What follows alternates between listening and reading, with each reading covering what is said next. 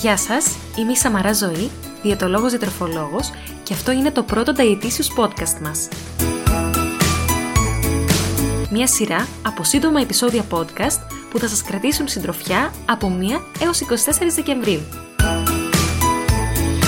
Επειδή τα Χριστούγεννα είναι η αγαπημένη μου γιορτή, αποφάσισα να περάσουμε αυτές τις 24 ημέρες μαζί, μιλώντας για το αγαπημένο μου θέμα, δηλαδή για τη διατροφή. Ελπίζω να τα βρείτε ενδιαφέροντα.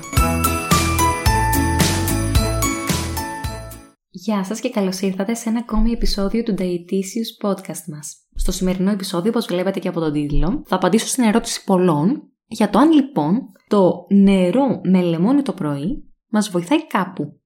Μας αποτοξινώνει, μας βοηθάει στην απώλεια βάρους, βοηθάει στην καλύτερη πέψη, κάνει τέλος πάντων κάπου καλό να το πίνουμε; Λοιπόν, πάρα πολύ συχνά μου γίνεται αυτή η ερώτηση, είτε αν χρειάζεται με την έναρξη ενός προγράμματος διατροφής να εισάγει αυτό το ρόφημα στη διατροφή του για να το βοηθήσει, είτε επειδή κάποιος φίλος γνωστός συγγενής το κάνει, αν πρέπει να συνεχίσει να το κάνει ή καλύτερα να το σταματήσει. Λοιπόν, εγώ θα απαντήσω σε κάποιους ισχυρισμούς που γίνονται ε, γύρω από αυτό το ρόφημα, δηλαδή αυτοί που υποστηρίζουν την κατανάλωσή του, τι ισχυρίζονται σχετικά με αυτό; Πρώτος ισχυρισμός λοιπόν, ότι το νερό με στημένο λεμόνι αυξάνει το μεταβολισμό. Το νερό, είτε κρύο, είτε ζεστό, με λεμόνι ή χωρίς, είναι απαραίτητο στοιχείο για όλες τις διαργασίες του οργανισμού μας. Από την αποθήκευση των θρεπτικών συστατικών του μέχρι και την αποβολή τους. Την αναπνοή, όλες τις μεταβολικές διαργασίες. Άρα το νερό ούτε αυξάνει το μεταβολισμό, ούτε το μειώνει. Είναι απλώς απαραίτητο για το μεταβολισμό μας. Χωρίς το νερό δεν υφίσταται μεταβολισμός, δεν υφίσταται ανθρώπινο σώμα, δεν υφίσταται καμία βιολογική και μεταβολική διεργασία. Άρα, το νερό δεν είναι ότι τον αυξάνει το μεταβολισμό ή το μειώνει, το νερό είναι απαραίτητο. Δεν γίνεται. Ο δεύτερος ισχυρισμός είναι ότι είναι πλούσια πηγή βιταμινών και μετάλλων. Το νερό με το στημένο λεμόνι περιέχει μια πάρα πολύ μικρή ποσότητα λεμονιού. Το καταλαβαίνετε και εσείς ακόμα και ένα ολόκληρο λεμόνι να περιέχει. Είναι μια πάρα πολύ μικρή ποσότητα λεμονιού. Το λεμόνι είναι πλούσιο σε βιταμίνη C, βιταμίνες του συμπλέγματος Β και κάλιο. Το κάλιο, ναι, είναι ένα στοιχείο που βοηθάει στη μείωση της κατακράτησης του υγρού, μειώνοντας την επαναρρόφηση του νατρίου. Οπότε, ναι, το κάλιο αυτό καθεαυτό βοηθάει. Όμως, η ποσότητα του καλίου που περιέχεται σε αυτό το ρόφημα είναι απειροελάχιστη γιατί είναι πολύ μικρή η ποσότητα του λεμονιού. Οπότε δεν μπορεί να συμμετέχει ουσιαστικά το κάλιο μέσω ε, της μείωσης της κατακράτησης. Οπότε ούτε και αυτός ο ισχυρισμό δεν ισχύει, δηλαδή ότι είναι πλούσια πηγή βιταμινών. Τρίτος ισχυρισμό είναι ότι διαλύει το λίπος. Φυσικά και όχι, γιατί μπορεί εδώ στα podcast να μην το έχω πει πολλές φορές, ωστόσο το έχω πει πάρα πολλές φορές στο Instagram και γενικά παντού, δεν υπάρχει κανένα τρόφιμο που από μόνο του μπορεί να οδηγήσει στη μείωση του λίπους. Στη μείωση του λίπους μπορεί να οδηγήσει μόνο η μείωση των θερμίδων που θα προέλθει είτε μέσω της μείωσης της ενεργειακής πρόσληψης, είτε μέσω της αύξησης της ενεργειακής δαπάνης μέσω της άσκησης, είτε με συνδυασμό αυτών των δύο.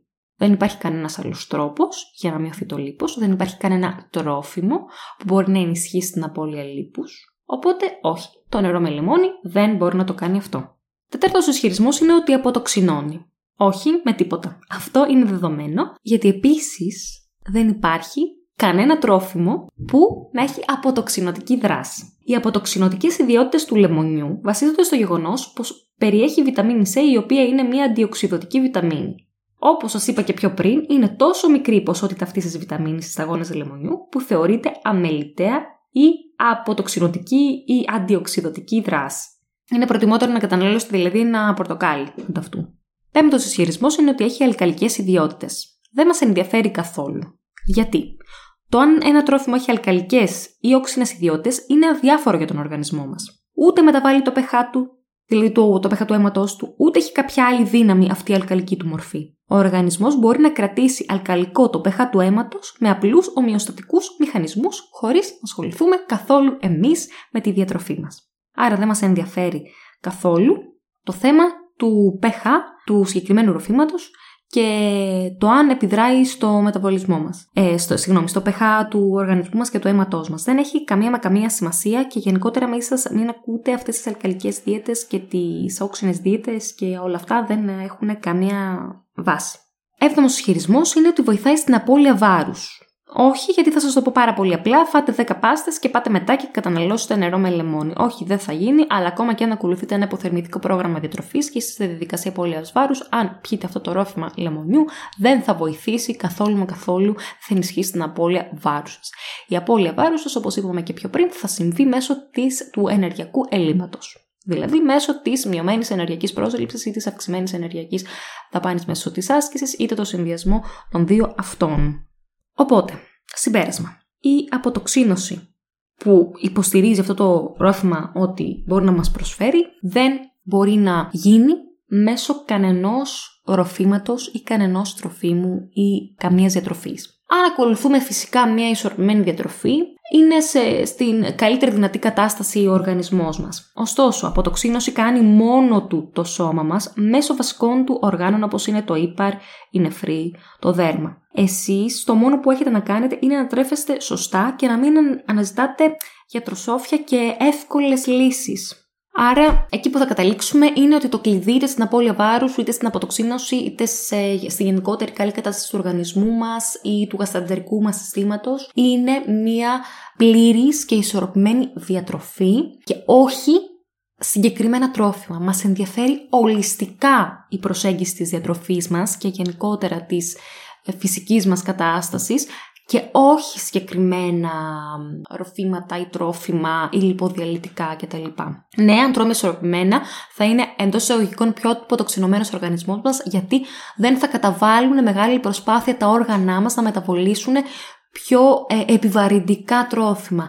Αλλά όχι ένα τρόφιμο αυτό καθεαυτό δεν θα μας βοηθήσει στην αποτοξίνωση του οργανισμού μας. Ελπίζω λοιπόν το σημερινό επεισόδιο του Dietitious Podcast μας να σας φάνηκε βοηθητικό. Πάντα χαίρομαι να βλέπω τα σχόλιά σας και τα μήνυματά σας στο Instagram, οπότε θα περιμένω εκεί πέρα είτε προτάσεις για μελλοντικά podcast μας, είτε οτιδήποτε θέλετε να πούμε. Μπορείτε να ακούτε τα Dietitious podcast μας σε όλες τις πλατφόρμες podcast, δηλαδή Spotify, Apple Podcasts, Google Podcasts και Simplecast και εμείς θα τα πούμε αύριο σε ένα επόμενο επεισόδιο του Dietitious podcast μας. Γεια σας!